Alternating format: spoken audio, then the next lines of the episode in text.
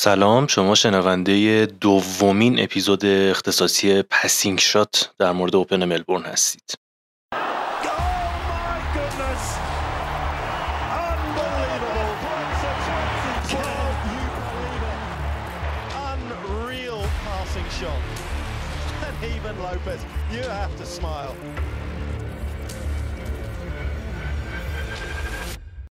خب هرچی که روزه بیشتری از تورنمنت میگذره رفته رفته شگفتی های تورنمنت هم زیادتر میشه. برعکس دور اول دور دوم اوپن ملبورن شگفتی های نسبتا زیادی داشت مثل حذف چند سید اصلی تو قسمت زنان مثل انت کنتاویت، گاربینی موگوروزا، سوفیا کنن و البته امارادوکانو که قطعا انتظارات ازش زیاد بود حداقل بین انگلیسی ها تو قسمت مردان هم احتمالا حذف اندیماری مهمترین اتفاق این مرحله باشه که البته پیش بینیش کار دشواری نبود. اما می‌خوام یه ذره در مورد دو تا بازی ویژه صحبت کنم. اگرچه پرونده اصلی ما نیستن اما خب بد نیست نگاهی بهشون بندازیم. بازی اول اندیماری جلوی تارو دنیله. همونطور که تو اپیزود قبلی گفتم هر تنیسوری که بتونه یه ذره اندی رو تو دفاع و مشکل روبرو کنه با توجه به شرایط جسمانی خاص اندی شانس بالایی برای بردن داره و تارو دنیل دقیقا همون کسی بود که به خوبی تونست از اختش بر بیاد. اگر یادتون باشه اشاره کردم که اندی فضاهایی به مراتب کمتری رو از دوران قبل از مصدومیتش می‌تونه تو کورت پوشش بده. راه علاجی هم نداره این مسئله و خب از طرفی بهترین و دم دستی ترین حربه برای حریفاست تا از این طریق بتونن بهش آسیب بزنن. نکته ویژه در مورد تاکتیک دنیل تو این بازی ذهنیت قویش بود که خب بازی خیلی ملموس بود. و البته انتخاب تاکتیک درستش که حالا بیشتر در مورد صحبت می‌کنم. طی بازی تارو دنیل هیچ وقت بیگدار به آب نزد. اگر بازی رو دیده باشین قطعا متوجه شدین که تو ست اول دنیل با علم به اینکه اندی ماری rally باز خوبیه و پیروزی تو ست اول می‌تونه خیلی تو روند بازیش تاثیر بذاره سعی بازی تدافعی تری به نمایش بذاره. رو اکثر point ها از عقب زمین بازی رو اداره می‌کرد. تا جایی که امکانش بود سعی داشت rally ها رو طولانی کنه و البته وقتی که فرصتش فراهم می‌شد ضربه نهایی رو وارد می‌کرد.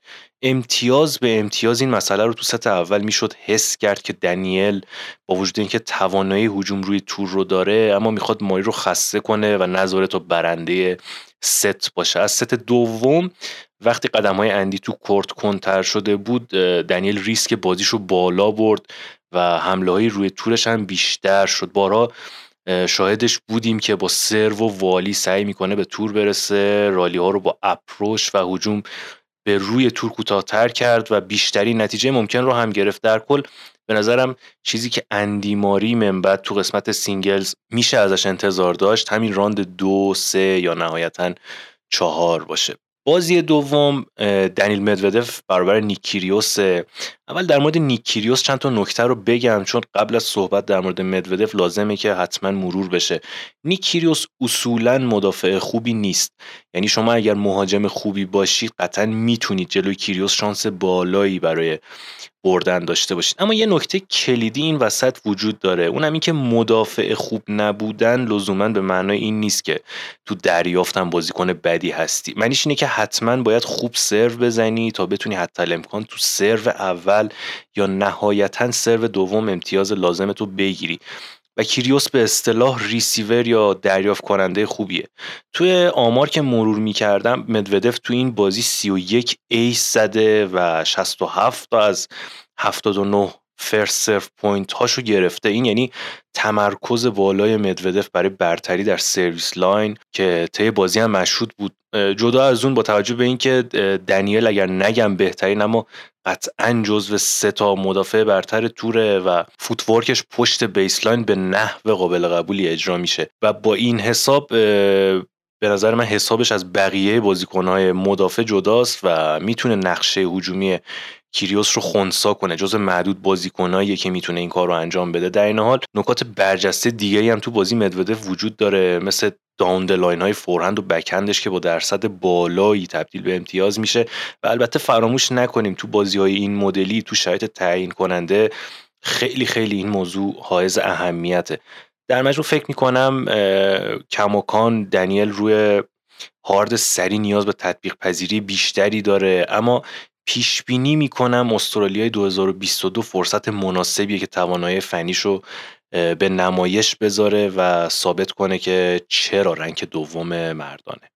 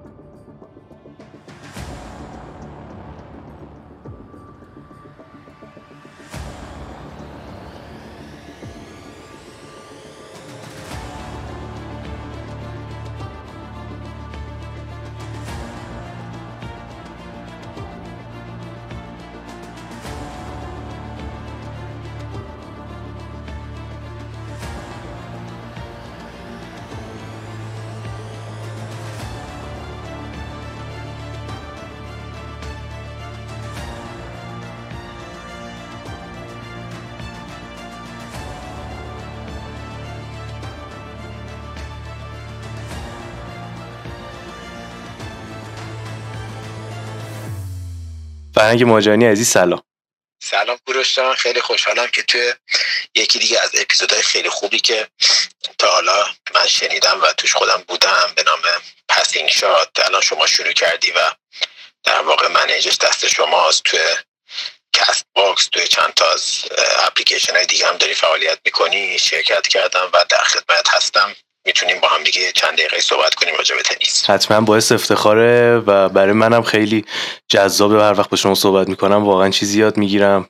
خب حالا مشخصا الان قرار در مورد مشکات صفی صحبت کنیم و خب این موضوع آره دیگه واقعا واقعا فکر می‌کنم واسه تنیس ما اتفاق خیلی بزرگی بود. فکر می‌کنم کسایی که خارج از خانواده تنیسن زیاد درک نکنن چه اتفاق مهمی افتاده واسه تنیس. الان از روزی که خبرش اومد و بحث اعزامش بود و بعد اینکه رسید دیروز و استوریاشو داریم می‌بینیم حسابی داریم همون کیف می‌کنیم به نظر.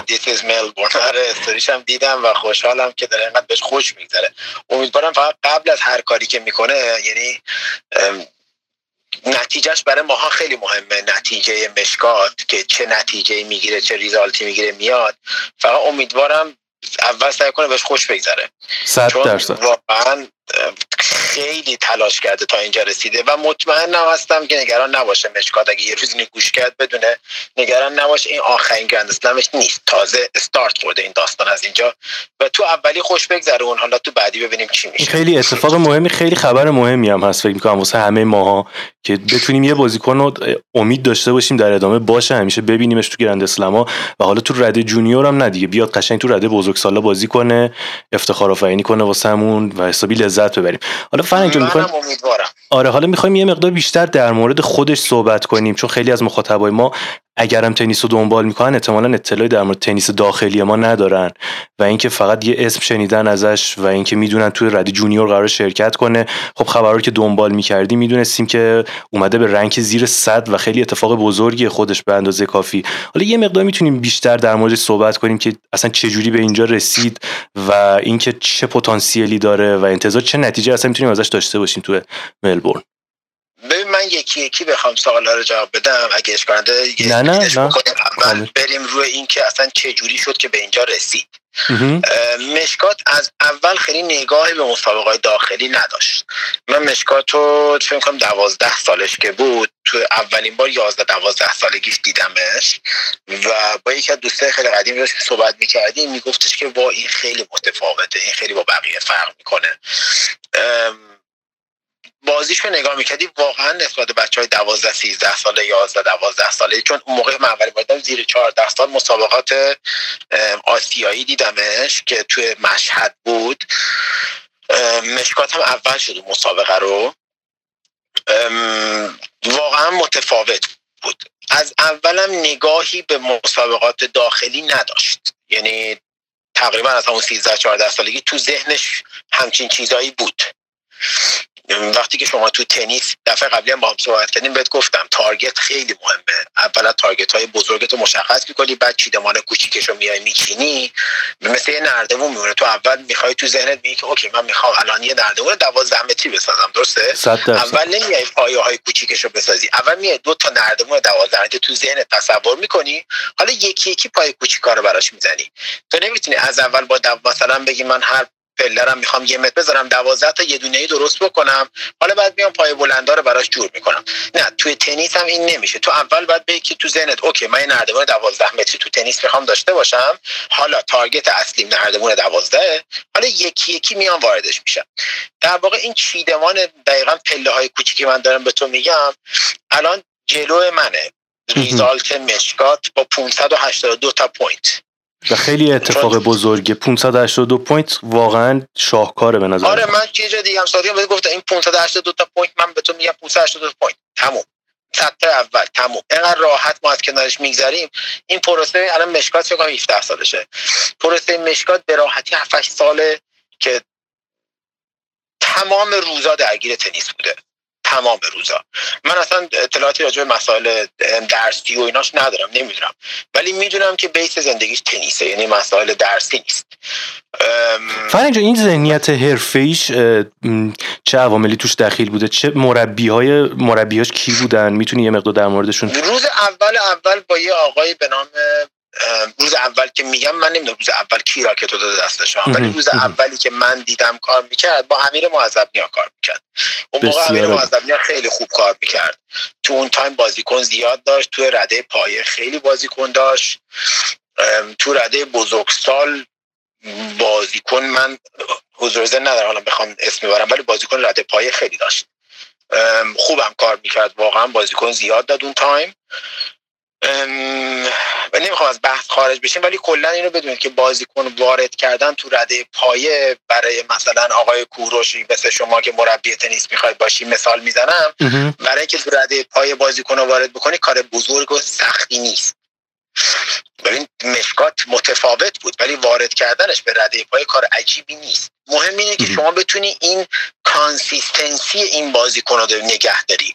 یعنی این بازیکن تو رده 14 سال خوب باشه 16 خوب باشه 18 خوب باشه بعدش خوب باشه و تعداد بازیکن زیادی دست شما مثلا میدن. اگه بتونی از تو اون بازیکن ها 10 تا به دست نه 8 تا خوب در بیاری result خوبی داشتی.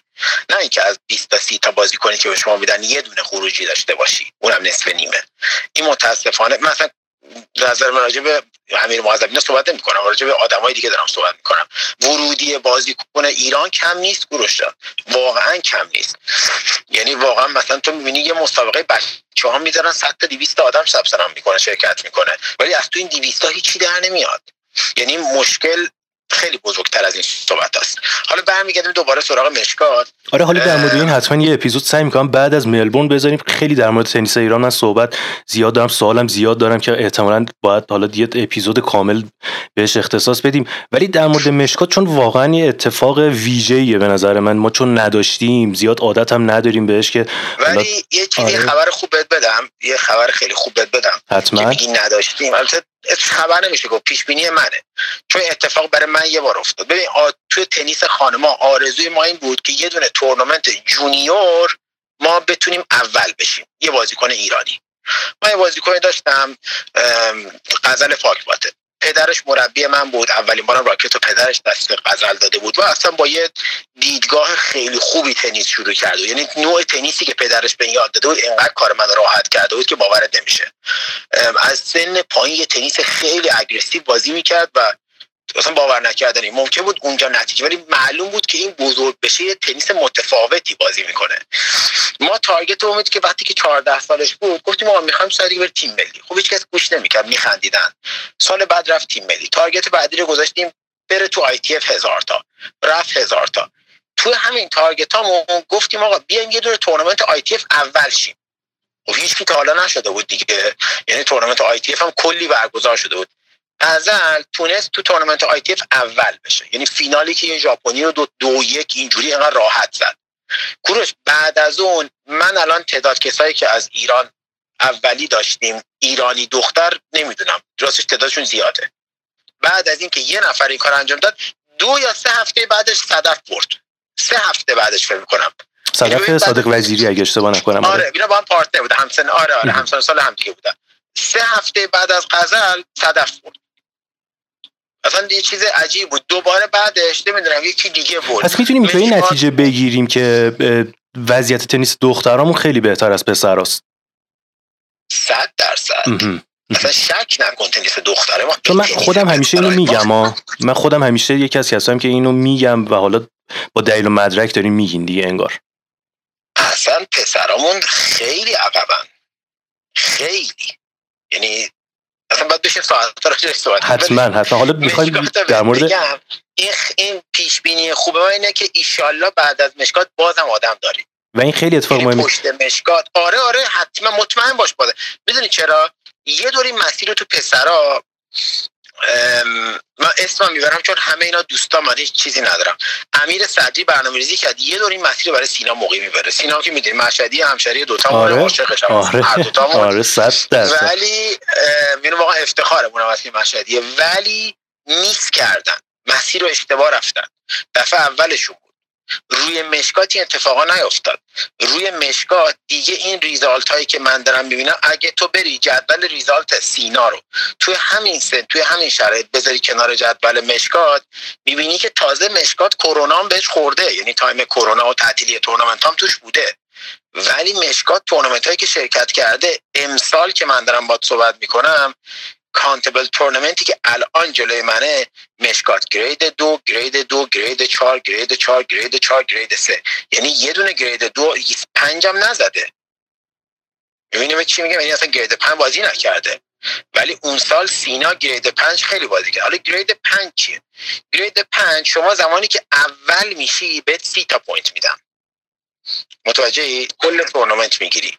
یعنی سی تا point تو یه لحظه برو تو 500 تقسیمش کن چند تا تورنمنت بعد اول چی؟ wow خیلی. خیلی. خیلی خیلی. حالا وقتی که یه تورنمنت grade دو اول میشی می‌دونی چند تا point می‌گیری؟ 200 point می‌گیری. ما تو تنیس پرو اینجوری نگاه نمی کنیم که من بازی کنم که وقتی میاد براش می‌خوام schedule ش رو ببندم به این نگاه نمی کنم که این مسابقه اگه بره اول میشه به اون مسابقه بره اول. اصلا اینجوری نگاه نمی کنیم. به این نگاه می‌کنم شاید مثلا توی در کلمه این مثلا بگی که من مگه میشم چیزی؟ آره ولی واقعا همینه. به این نگاه می‌کنم که این بازیکن من قراره توی این تورنمنت اگر اوریج توی سه تا تورنمنتی که من براش چیدم توی این مثلا دو ماه تو این سه تا چهار تا هفته ای که بازی می‌کنه اگه average quarter final در نظر بگیریم این بازیکن قرار چند تا forehand بزنه؟ قرار چند تا بک خیلی ذهنیت ذهنیت متفاوتیه این به نظرم. به خاطر چی؟ باز اینم واقعا جزو چیزی که باید راجعش صحبت کنیم. به خاطر اینه که این بازیکن قرار نیست فقط با ببین اگر این ذهنیت راجع به مشکات اینجوری بره جلو مشکات این آخرین تورنمنت و استاپ می‌کنه این قضیه و دیگه تو بزرگا نمی‌تونه باشه. چرا؟ اگه قرار به این باشه که اوکی مشکات فقط باید گرند اسلم جونیور رو بزنه. تمام. نه این دیگه تمام میشه. قرار نیست این بازیکنی که من دارم به شما میگم الان مثلا حالا از چند وقت دیگه استوریاشو می‌ذارم و می‌بینید یه بازیکن 600 700 ترکه که قراره با هم یه مدتی کار کنیم قرار نیست این بازیکن فقط تو این یه سالی که با من قرار کار کنه تنیسش تمام بشه. من اگه هنرمندم باید یه کاری کنم این بازیکن 15 سال بتونه مسابقه بده. ذهنیت دراز مدت باید داشته باشه. درسته. آره کریر باید طولانی. چرا راجر کریرش طولانیه بقیه طولانی نیستن؟ حتما یه تفاوتایی تو کار بوده دیگه یعنی علکی نیست. مشکات با این تورنمنت هایی که رفت 200 امتیاز تو یه هفته تو یه هفته مسابقه میدی. 200 امتیاز می‌گیری یه هفته مسابقه میدی 30 امتیاز می‌گیری. هر دوتا یه هفته است. متوجه چی میگن برنامه خوبی چیدی برای خودت. مشکات از این گرید دو زیاد شرکت کرده که توش 40 تا point گرفته توش 20 تا point توش 6 point. قزاقستان قبلی که شرکت سال 2021 هیچ point نگرفته. یعنی از این قد grade دوها بازم شرکت کرده اما دلیل نشده که دیگه stop ش کنن. این اتفاق رو سینا افتاد. سینا رفت تو تورنمنت و یه سری تورنمنت ها که خیلی سریع این نتیجه گرا بهش نگاه کردن. و این چی میشه و این میاد برای اتفاقی که برای سینا افتاد سینا یعنی که یعنی که من اینجوری برداشت کردم که ما باید ریسک کار رو بالا ببریم. یعنی تعداد تعداد تورنمنت بالا باید بره بدون اینکه در نظر بگیره چه نتیجه براش در نظر در من داره. خود من. حالا این اصلا اینا دلیل میشه که من میگم 100 درصد. این نظر منه. من بازیکنام همشون اگریسیو کلا یه بازیکن دفاعی دارم اونم حامد نواختیه که برای ایران عالیه. حالا مثلا هفت فکر دو سه هفته پیش مرشاد قفقازی که تو تورنمنت مال انتخابی تیم ملی جز نفر آخر بود و قرار بود اعزام بشه به تورنمنت به حامد نواختی که مثلا دور دوم خطش زدن باخت. چون بازیکن دفاعی بازیکنیه که تو ایران جواب میده. حامد تو ایران عالیه شاهکاره. یعنی برای بازی بازی های تو ایران حامد پرفکته. تو ده تاه ولی تو خارج از ایران حامد نمی‌تونه ریزالت خوبی همیشه بگیره. می‌دونی ریزالتش وابسته میشه به حریفش. مثلا تو خارج یه بازیکن حمله ای مثل سامیار الیاسی الان ایرانی داریم به خاطر سرو و فورهند محکم که میزه ممکنه سه هفته بره صفر ببازه. ولی یه هفته بازیش بگیره می‌بینید تو مثلا تو گرید دو بیاد فینال. بدون این ریسک بازیش چون بالاست این جواب میده بهش ما الان تنیسمون خیلی پایینه کوروش. ما نیاز به ریسک داریم. بذار یه ذره جا بیفته یه ذره تنیس شکل بگیره. ده تا بازیکن junior بدیم بیرون. بیاد کار دستمون حالا دفاع کردن چه جوری حالا این چه جوری. یکم بازیکن تو مثلا تو ایران انقدر قوی بشه بخواد تورنمنت استرالیا اوپنی که الان ما براش سر دست میشکنیم بتونه wild card بگیره دوتا برای بازیکن main draw ش. می‌دونی چی میگم برای junior ا؟ خب اون موقع دیگه این ریسک نیازی نیست تو این حجم باشه. 100 درصد 100 درصد. یعنی این این ریسکای کم میاد پایین. خلاصه این مسیر گریدا از 5 و 4 و 3 و 2 و 1 و دیگه ای و دیگه شرایط خودش به نظر من می‌تونه می‌تونه یه الگو باشه. همین خبر رفتنش به اسلام به نظر من انقدر بزرگ هست که بتونه اصلا کلا جامعه تنیس ما رو تکون بده. یه اتفاق بزرگی پیرو همون چیزی که داشتیم می‌گفتیم که تنیس دخترها چقدر با چه رویه‌ای تونست پیشرفت بکنه و با رفتن یه نفر انقدر بازیکن تونست اضافه بشه. خب اینم, اینم می‌تونه منم پیش که اینم همون اتفاق براش بیفته. این خیلی پشتش هست کسی. این خیلی چه می‌دونم پیامد خوبی می‌تونه داشته باشه به نظرم. آره یه مقدار پشتش الان هست. آره یه مقدار در مورد سبک بازیش هم با همون صحبت کنیم. حالا چه جوریه سبک بازیش چطوریه و اینکه انتظار چه جور آره چطوری؟ چه انتظار من یه, یه چیزی گذاشتم یه استوری گذاشتم راجبه گفتم یه ویدئویی هم داشتم درست می‌کنم دیگه نذاشتم. احساس فکر می‌کنم شاید مربی دیگه ناراحت بشن. اینکه چقدر تو تنیس ایران نتیجه گرفتن یه بازیکن می‌تونه راحت باشه. خب یعنی اینقدر ساده است که تو شاید باورت نشه. تو ایران تو می‌تونی نتیجه تو این خارج از ایران تو تور تو اصلا نمی‌تونی به این راحتی نتیجه بگیری. یعنی من شاید ساعت ها تمرین طراحی می‌کنم میشینم فکر می‌کنم با آنالیز بالا پایین بازم گروه نمی‌تونم نتیجه بگیرم. یعنی خودمون دیگه اونقدر که من همه چی که نمی‌تونم handle کنم. می‌فهمی چی میگم؟ آره آره, آره. با همه آره. چیزی که تو دستمه بازیکن دارم hitting partner دارم زمین دارم مسابقه دارم بازم اون نتیجه که باید رو نمی‌گیرم. هنوز خیلی راه دارم تا یاد بگیرم ببینم باید چی کار کنم. تازه وارد شدم اینجا رو. این لول رو تازه بهش رسیدم. ولی تو ایران انقدر آسونه علتش چیه؟ علتش اون استراتژی است تو هفتش تا استراتژی basic بازی intermediate حرفه‌ای intermediate داره. اوکی؟ بازی intermediate بخوای 7 استراتژی ساده رو استفاده که تو ایران می‌تونی برنده از زمین بیرون. خیلی از بازی ها رو. حالا کسی برنده است که این 7 رو بتونه با هم دیگه میکس کنه. مشکات که داری راجبش میگی مشکات همه چی بازی می‌کنه. مشکات سرو والی بازی می‌کنه مشکات دفاع می‌کنه مشکات حمله می‌کنه مشکات دراپ شات میندازه اسلایس بور هم میده. اصلا مشکات unbelievable علاوه ذهنی. Unbelievable واقعا. یعنی اصلا خیلی فکری جلو. خیلی. تنوع بازی پیش بینیش تو امتیاز صفره. مشکات بزرگترین هست رو داره والی می‌زنه. یعنی ضربه والی تو خانوما خیلی پوینته. اصلا تو توی نسل جدید. آره اصلا تو نسل جدید سر والی بازی کردن خودش حالا در که تو خانوما شاید کمتر به کار بره ولی کلا اصلا تو نسل جدید خیلی کم دیده میشه این سگ بازی. یعنی برای خود من خیلی هیجان انگیزه. آقا میبازن. خب حسن مشکات اینه که serve volley رو اگر بازی می‌کنه میاد میکسش می‌کنه. یعنی بعضی وقتا سرو می‌زنه میره net بعضی وقتا نه. امروز بازی اندی ماری دیدی؟ point match point رو دیدی؟ serve volley کرد دیدی؟ آره. تنها باری بود که serve volley کرد تارو دنیل یعنی تو کل tour بازی که الان کرده امروز تو سه ست اولین serve volley شو روی match point کرد. چون می‌دونست اندی ماری slice می‌کنه می‌خواد ریسکو بیاره پایین می‌خواد توپو تو بازی نگه داره. خب این میشه همون با تفاوت مثلا دنیل با اون باسیلاشویلی که دیدی که راند قبلا می‌تونست ماری رو بزنه ولی در نهایت باخت. به راحتی هم باخت. که فرق این بازی بود چهار ست پنج ست بازی کردم ولی فکر پنج ست هم شد. ولی بازی گیر بود ولی می‌تونست ببره اما نبود. این پس در در مورد یه تنیسوری داریم صحبت می‌کنیم که mentality خیلی قوی داره. حالا جدا از اینکه توانای فنیش خیلی خوبه احتمالا mentality خیلی قوی هم داره دیگه. یعنی می‌تونه خب، مشکات اونم داره. آره یعنی می‌تونه اینقدر part بندی بکنه هر لحظه از بازی رو هر ست و هر گیم دقیقا همینه. دقیقا با چقدر خودت فنی ماشاءالله ولی واقعا دقیقا همینه که شما میگی همین تصمیمات تو لحظه های مختلفه مشکات تمام اینا رو بازی می‌کنه. این بزرگترین خصوصیتشه. اگه به من بازیکنهای top junior رو دیدم. باشون تمرین هم کردیم توپ زدنشون هم دیدم هم آقا هم خانم. مشکات هیچی ازشون کم نداره. فقط یه چیزی کم داره تو اینا که متاسفانه خیلی چیز مهمیه. مشکات تا حالا این مسابقه رو ندیده. عدم تجربه.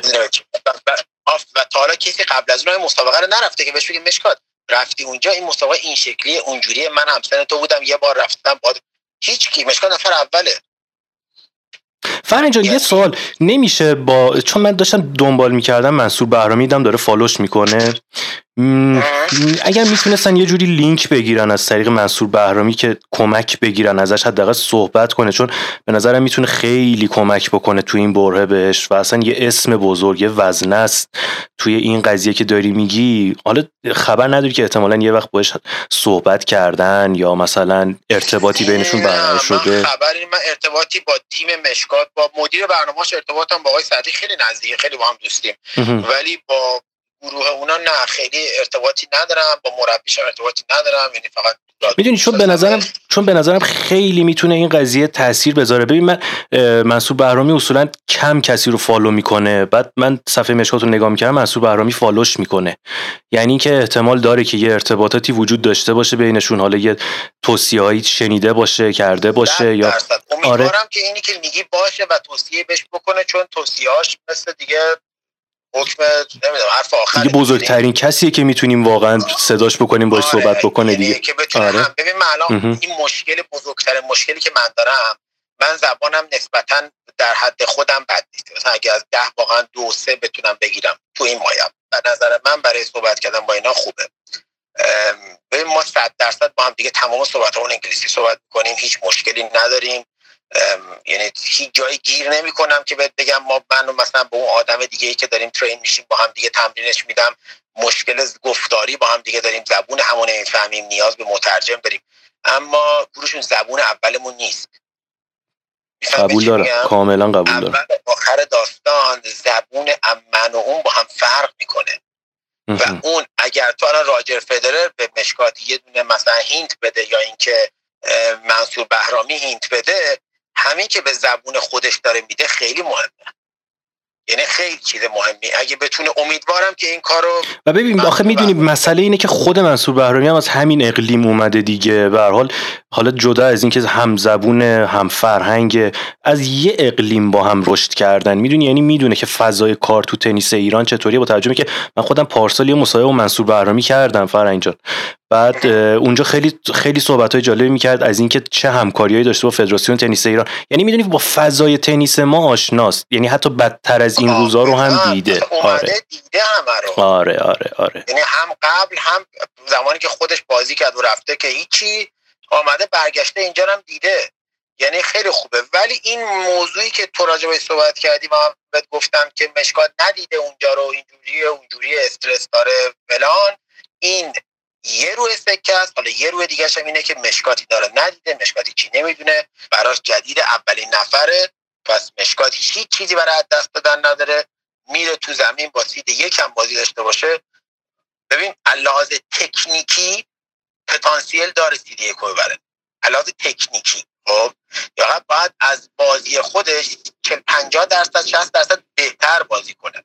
یعنی اتفاقا اتفاقا سوال آخرم که می‌خواستم بپرسم در مورد همین قرعهش بود. حالا من چون خودم حقیقتا آره آره آره حالا ببین حالا من چون خودم جونیور رو اصلا دنبال نمی‌کنم این حقیقته فکر می‌کنم 22 آره. جدول 22 ژانویه. 24 هم فکر کنم بازی شروع میشه. حالا قرعه کشیش اگر انجام بشه من حتما باز صحبت می‌کنیم با هم در مورد قرعهش هم صحبت می‌کنیم ببینیم که چه مسیری داره. حالا من نمی‌دونم جدولش میاد می‌تونیم یه تحلیلی بکنیم در مورد جدولش که راند یک با کی داره راند دو و الاخر ولی خب بعضیاشونو می‌شناسم چون همینو می‌خواستم بپرسم اینا می‌کنن اینا میکس می‌کنن. تورنمنت بازیکنای 100 تا 60 تا 70 تا اول میان تورنمنتاشونو میکس می‌کنن. مثلا 60 درصد junior می‌زنه 40 درصد بزرگا رو بازی می‌کنه. چون یه ببین یه میزان مشخصی مسابقه میده دیگه. مثلا برنامه‌ریزی می‌کنه امسال با توجه به هر برنامه بدنسازی یا هر چیزی که داره یا سیستم بدنی یا هر برنامه‌ای که داره مربی تشخیص امسال مثلا 24 هفته بازی کنه. از این 24 هفته رو تقسیم می‌کنن 70 درصد 80 درصد 30 درصد 50 درصد هر چی. با توجه به صلاح دید مربیش میاد تورنمنت جونیور رو بازی می‌کنه 20 درصد 30 درصد 10 درصد هر چی هم باشه دوباره میره بزرگ بازی می‌کنه. یعنی این کار رو انجام میدم. به واسطه همین یه سری از junior ا رو من می‌شناسم چون میان بزرگا رو بازی می‌کنن. اتفاقا یه سوال دیگه که داشتم در مورد همین بودا. الان با توجه به اینکه 18 سالش داره میشه دیگه فکر کنم وارد senior داره میشه دیگه. یعنی نمی‌تونه junior بازی کنه یا می‌تونه هنوز بازی کنه؟ ببین میاد تو women's. خب میاد تو women's از 14 سالگی می‌تونه بازی کنه women's و بزرگترین فقط برنامه که داشته و مشکلی که داشته اونم نمی‌تونیم بگیم آخه بزرگترین مشکل تقصیر خودشه یا تقصیر مدیرای برنامه‌ای یا هر چیزی. ما ایران مسابقه نداریم. ببین بودجه و target و هدف اون هفته ای که تو junior قرار بوده result بگیره رو مشکات قراره بذاره بره مثلا بزرگا که نتیجه نگیره که پنج هفته هزینه بشه از budget ش بره و از اون target گرند اسلم point گرفتنش دور بشه به واسطه اینکه یه نگاه خیلی بلند مدتی روش داریم. نه منم اولش بهت گفتم. امیدوارم نگاه بلند مدت باشه. یادت میاد گفتم اگه قرار آره، آره. نتیجه گرا باشه این بازیکن بازیکن من به تو الان چند تا اگه بخوایم می‌تونم مثال بزنم. مثلا یکی که خیلی از کسایی که شاید گوش کنن به دونالد یانگ. دونالد یانگ بازیکن چپ دست امریکاییه. دورگه هم هست سیاه پوسته. هر چی فکر کنی این بازیکن داره. forehand backhand سرویس دونده است slice همه چی. seed rank یک junior دنیا بوده. الان می‌تونی تو تورنمنت ها پیداش کنی برام؟ ببین مثل اینا خیلی زیاده. خب یه سوالی دارم این وسط. تا چه سنی اصلا می‌تونه تو junior شرکت کنه؟ چون به هر حال یه قاعده ای باید داشته پایان 18 سالگی. یک سال دیگه مشکات آخرین سالشه بعد. خب یعنی بالاخره باید بیاد وارد قسمت زنان بشه دیگه قسمت بزرگ سالان انگار. دیرم شده قربونت. نظر من اصلا من کار ما با دیگه مثل دو تا دوست صحبت آره آره آره, آره. نظر من اینه دیر شده. شاید نظر اونا اینه که نشده. ایشالله که نظر اونا درست باشه نتیجه رو بگیره. ولی به نظر من دو سال طول می‌کشه تا خودش رو بتونه تو بزرگا پیدا. به من بازیکن جونیور الان دارم می‌برم مسابقه با من میاد. سوپر تلنت شاید بگم top forehand ایران تو پنجتا آریان اسماعیل پور شاید بشناسیش. تو junior هم خیلی خوب داشت می‌رفت جلو. هر چیزی که فکر کنی انقدر بازیکن دیسیپلین مؤدب با شخصیت. یعنی تمام checkpoint های اخلاقی و رفتاری و حرفه‌ای بودن رو داره. خب؟ خورد به کرونا متاسفانه اتفاق افتاد. نتونست یه سال مسابقه بده و از ایران اومد. الان این اتفاق براش افتاد. مسابقه بزرگ. بهش گفتم آریان یکی دو سال طول می‌کشه جا بیفتی. یعنی اینجا مسابقه junior نیست. مشکل تو این بوده که متاسفانه تو رو نبردن تو بزرگ تو سن junior بازی کنی. متوجه چی میگم؟ چون تو ایران مسابقه junior ما فقط داریم. بیرون از ایران تو تو ایران مسابقه بزرگای ITF رو نداریم. آره اینم یکی از مشکلات ماست دیگه. یه چیز دیگه هم هست نه. ببین یه سری خانواده هم مثل مثلا همین آریان مثل مشکات مثل خیلی خونه خیلی خانواده های دیگه. یعنی 100 تا 200 خانواده دیگه می‌تونم بگم. می‌تونن بازیکن رو بفرستن تورنمنت خارجی اما مربیاشون تو ایران تصمیم می‌گیرن نره تورنمنت خارجی چون احساس ضعف می‌کنن. وقتی به بازه احساس کنن از پیششون بره. می‌دونی چی میگم؟ یعنی احساس شرایط کاریشون تو خطر میفته اینم یکی از ببین ایران انقدر مشکلش زیاده تو تنیس. تو به چه می‌دونم به شلنگ آبی هم که می‌خوان زمین رو بدن به اونم می‌تونی بگی یه دلیله. اینقدر اوضاع خرابه. الان خیلی داره خوب میشه الان من ایران دارم می‌بینم مسابقه را به را پشت همدیگه همینجوری مسابقه تو نمی‌دونم هاردکورت بذارن کلی بذارن جام حسبی بازی کن. الان فدراسیون خدایی واقعا از حق نگذاریم داره عالی کار می‌کنه. یعنی تو زمینه مسابقه داره خوب کار می‌کنه. از قدیم بیشتر داره مسابقه می‌ذاره. این خیلی مهمه. ولی متاسفانه اینا فقط در ابعاد داخلی پیشرفت می‌کنن. تا وقتی که نتونن با خارجی مسابقه بدن ابعاد آقا تو تیم رئال مادرید رو از امروز ببند بگو فقط تو لیگ اسپانیا باید بازی کنی. بازیکنای دیگه لیگ اسپانیا هم تیمای دیگه هم اگه می‌خوام برن بیرون مسابقه بدن برن. اصلا رئال مادرید فقط تو اسپانیا بازی کنه. بعد ده سال تیم میپاشه نابود میشه. ببین حالا اصلا کلا فوتبال که یه قیاس مع به نظر تنیس یه ورزش به چطوری بگم؟ اصلا تنیس که آره. بزرگ بودن یه ورزش تازه اونم تیمی. آره درسته. این کارو با اون تیم بکن تیم میپاشه. چه برسه به اینکه بخوای مثلا یه تنیسو رو همیشه بگی با داخلی ها بازی کن. حالا بیا بریم یه مسابقه خارجی. اصلا باورش وقتی میره تو زمین می‌دونی چی بودی قفله. اصلا نمی‌تونه کار کنه. هیچی نمی‌دونه. یه چیز انگار یه ورزش جدیده براش. تا بره به اون توپا عادت کنه به اون شکل عادت کنه به بازی عادت کنه یکی دو سال طول می‌کشه. اما کاری که می‌کنن با کشورهای دیگه بازیکناشون از سن پایینتر نیکس می‌کنن توی تورنمنت ها که چشمش به بزرگا هم عادت کنه. خب اینم مسیر مشکات که از چه کجا شروع کرد از همون تورنمنت ها یه جمع‌بندی بخوایم بکنیم. تورنمنت آسیایی ها شروع کرد grade 50 رو زد با یه برنامه‌ریزی خیلی خوب یه schedule خوب براش بستن تونست تو چند تا تورنمنت هم نتیجه خوب بگیره و این 500 600 point رو جمع کنه و بره برای grand sign in کنه که بتونه مجوزش هم بگیره. چون می‌دونی که 700 800 هزار هم می‌تونی ساینینگ کنی ولی مهمه که وارد جدول بشی. فرنگ جان خیلی عالی بود. من که کلی چیزی یاد گرفتم. حالا من حقیقتا سوال دیگه ای الان ندارم. اگه چیزی خودت به ذهنت می‌رسه چون که یه جورایی ماها در اصل داریم رو هوا حرف می‌زنیم. یعنی خودمو دارم میگم ها. چون که تقریبا من الان واسه کاور این اپیزود دنبال یه عکس میگشتم ازش.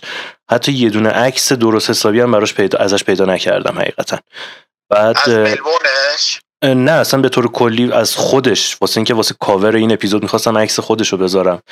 بعد یعنی می‌خوام بگم اینقدر هیچی نمی‌دونیم. حالا کسایی که دور و بر داریم نگاه می‌کنیم بازی ها آره اینا رو. خیلی آره. الان سعی می‌کنن که اخبارا با واسطه اینستاگرام خیلی داره پوششش بهتر آره میشه. همین الان که داریم صحبت تنیس تو دید نیست دیگه. یعنی جزو سه تا ورزش اول دنیا ولی تو ایران متاسفانه. متاسفانه. آره حالا نتیجه خوب بگیره و اون بار نتیجه نخواستن کسی ازش. یعنی اون آرامش که چیزی برای از دست دادن نداره. امیدوارم به کمکش بیاد و چون پتانسیلش رو داره یه نتیجه بوم بگیره بیاد بیرون. یعنی اصلا یه ببین حالا من یه, قولی. یه قولی می‌خوام بگیرم شب اولین بازیش که احتمالا 24 رو میشه دوباره با هم صحبت کنیم اگر یه وقت شناختی داشتین از اون بازیکنی که رقیبشه یه مقدار حالا ریستر بشیم روش آره مرسی.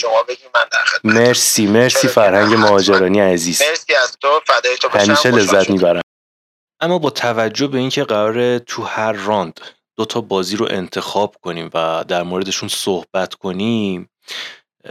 من برای شروع بازی گاربینی موگوروزا و الیزه کورنر رو انتخاب کردم و خب می‌خوام صحبتم رو ابتدا با موگوروزا شروع کنم. چون جست گریخته از سیدنی بازیاشو دنبال کردم. به نظرم یکی از بدترین فرم های چند سال اخیرش رو تو شوره فصل امسال داریم می‌بینیم. مشکل هم فنیه و هم ذهنی. نکته که در مورد موگوروزا وجود داره اینه که برخلاف اکثر بازنده ها تنیس بدی بازی نمی‌کنه. یعنی تا یه جایی شما به عنوان بیننده باهاش راه میایین از شیوه بازیش حتی ممکنه تعریف هم بکنین. اما نهایتا جایی که باید امتیاز رو بگیره واگذار می‌کنه و تو جریان بازی وقتی چند مرتبه این اتفاق تکرار بشه تاثیر روانیش رو کل توانایی های فنی فرد سایه میندازه و به تب می‌تونه به قیمت از دست دادن کل بازی هم تموم بشه. موگوروزا به نظر تنیسور خیلی خوش تکنیکیه و اتفاقا همه شاخصهای لازم برای بودن تو جایگاه فعلی رو هم داره اما وقتی پیشفصل خوبی نداشته باشی اعصاب و عضل هماهنگ نباشن نمی‌تونی از خود انتظار خیلی زیادی داشته باشی. به نظر مگوروزا با یه ریکاوری خوب و تلاش بیشتر تو سالن جیم می‌تونه تو ویمبلدون بازم مدعی باشه. نکته که در مورد شرایط فعلی گاربینیه به نظرم واجبه اینه که یه مدت به خودش استراحت بده و بعد برگرده. چون فرمی که تو یک ماه اخیر ازش دیدیم نشون میده که اصلا شرایط باب میلش نیست و همین نارضایتی کافیه که رو کل پلنهای یک تنیسور تاثیر مخرب بذاره. اما از الیزه کورنم به نظرم نباید به سادگی رد شد. سال قبل بود که توی یه پادکست به شرایط خانوادگیش اشاره کرد و گفت به مرحله رسیده که داره بین مادر شدن و ورزش حرفه‌ایش تصمیم می‌گیره. اینکه اگر بخواد مادر بشه زمان زیادی برای تنیس نداره و مجبوره که کنار بره و خب این خیلی براش ناخوشاینده. در صورت کرنه خداحافظی نکرد برگشت شخصا چیزی که ازش دیدم روی خاک بازیکن خوبیه. سبک بازی هم که ارائه میده نشون دهنده همین مسئله است. تو بازی با موگوروزا مشخصا در دفاع بی‌نظیر ظاهر شد و یکی از قشنگترین پوینت های تورنمنت و شاید فصل رو هم گرفت که توصیه می‌کنم اگر ندیدید حتما ببینیدش. یه چیزی تو مایه های پوینت تاریخی جیمی کانرز جلوی هارهویس بود در US Open 1991 ولی خب بعیده که توی ملبورن دست به کار خاصی بزنه همینقدر که سید سه تورنمنت رو حذف کرد و انگیزه ای بود براش تا احتمالا تنیس رو ادامه بده. فکر می‌کنم برای ما مخاطبای تنیس به اندازه کافی جذاب باشه. دومین بازی مورد بحث ما مساف پاولا بادوسا و مارتینا ترویسانه شخصا دوست داشتم در مورد بادوسا بیشتر صحبت کنم. از این حیث که مجموعه کاملی از توانایی فنی، ذهنی و بدنی که توی اپیزود قبلی در مورد صحبت کردم و تو این بازیکن می‌بینیم. خیلی کم پیش میاد که یه تنیسور با درصد بالایی تو همه زمینه های تعیین کننده موفق باشه. ما چند تا معلفه مهم تو تنیس داریم. همونطور که گفتم و رسیدن بهشون می‌تونه موفقیت و ثبات یک تنیسور رو تضمین کنه از نظر فنی بکندهای بادوسا خصوصا در ضربات داون لاین کم نظیره. تو خط سرف که اهمیت بالایی داره کاملا هدفمند و منسجم عمل می‌کنه و البته به موقع از دفاع به حمله و از حمله به دفاع برمیگرده. به موقع روی توره و در بیسلاین هم اصولا کم خطا ظاهر میشه. تنها نکته ای که از منظر فنی به عنوان ایراد میشه ازش یاد کرد اینه که خیلی تو فاز حمله بیگدار به آب می‌زنه. یعنی سرعت تبدیل بازی از دفاع به حمله بالاست که البته به خودی خود امتیاز مهمی محسوب میشه اما خب تو شرایط پیچیده یک خطا مساویه با از دست دادن کل تورنمنت. اما خب مجموعا برای یک مخاطب تنیس تماشای بازیش واقعا لذت بخش پر واضحه که کسی با این ویژگی های فنی باید آمادگی جسمانی بسیار مطلوبی هم داشته باشه و شکی نیست که در مورد بادوسا این موضوع حتی از پشت مانیتور هم ملموس و قابل رویت عضلات برجسته و خصوصا فوتورک کاملش در بیسلاین و روی تور حرف منو بهتر تصدیق می‌کنن. اصولا علاقه به تعریف تمجید از سوران ندارم. خصوصا در مورد نسل جدید اما خب بادوسا کسیه که میشه رو اسمش سرمایه گذاری کرد و به موفقیتش امیدوار بود. البته اگر بیرون از کورت قدر خودش رو بدونه.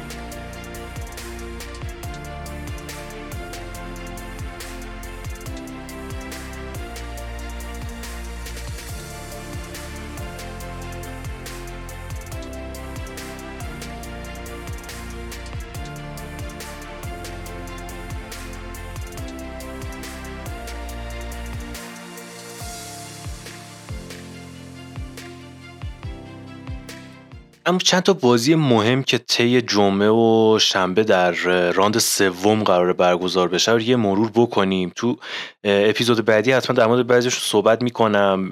مثل بازی ویکتوریا آزارنکا برابر الینا اسفیتورینا که به نظرم خیلی بازی جذابی می‌تونه باشه یا کرچیکووا برابر اوستاپنکو شوویانتک برابر کاساتکینا. تو قسمت مردان هم نادال برابر خاچانوف روبلف برابر چیلیچ. باتیستا آگوت برابر فریتز و پابلو آندوخار برابر الکس دیمینور که به نظر من شخصا مهمترین بازی های این مرحله هستن.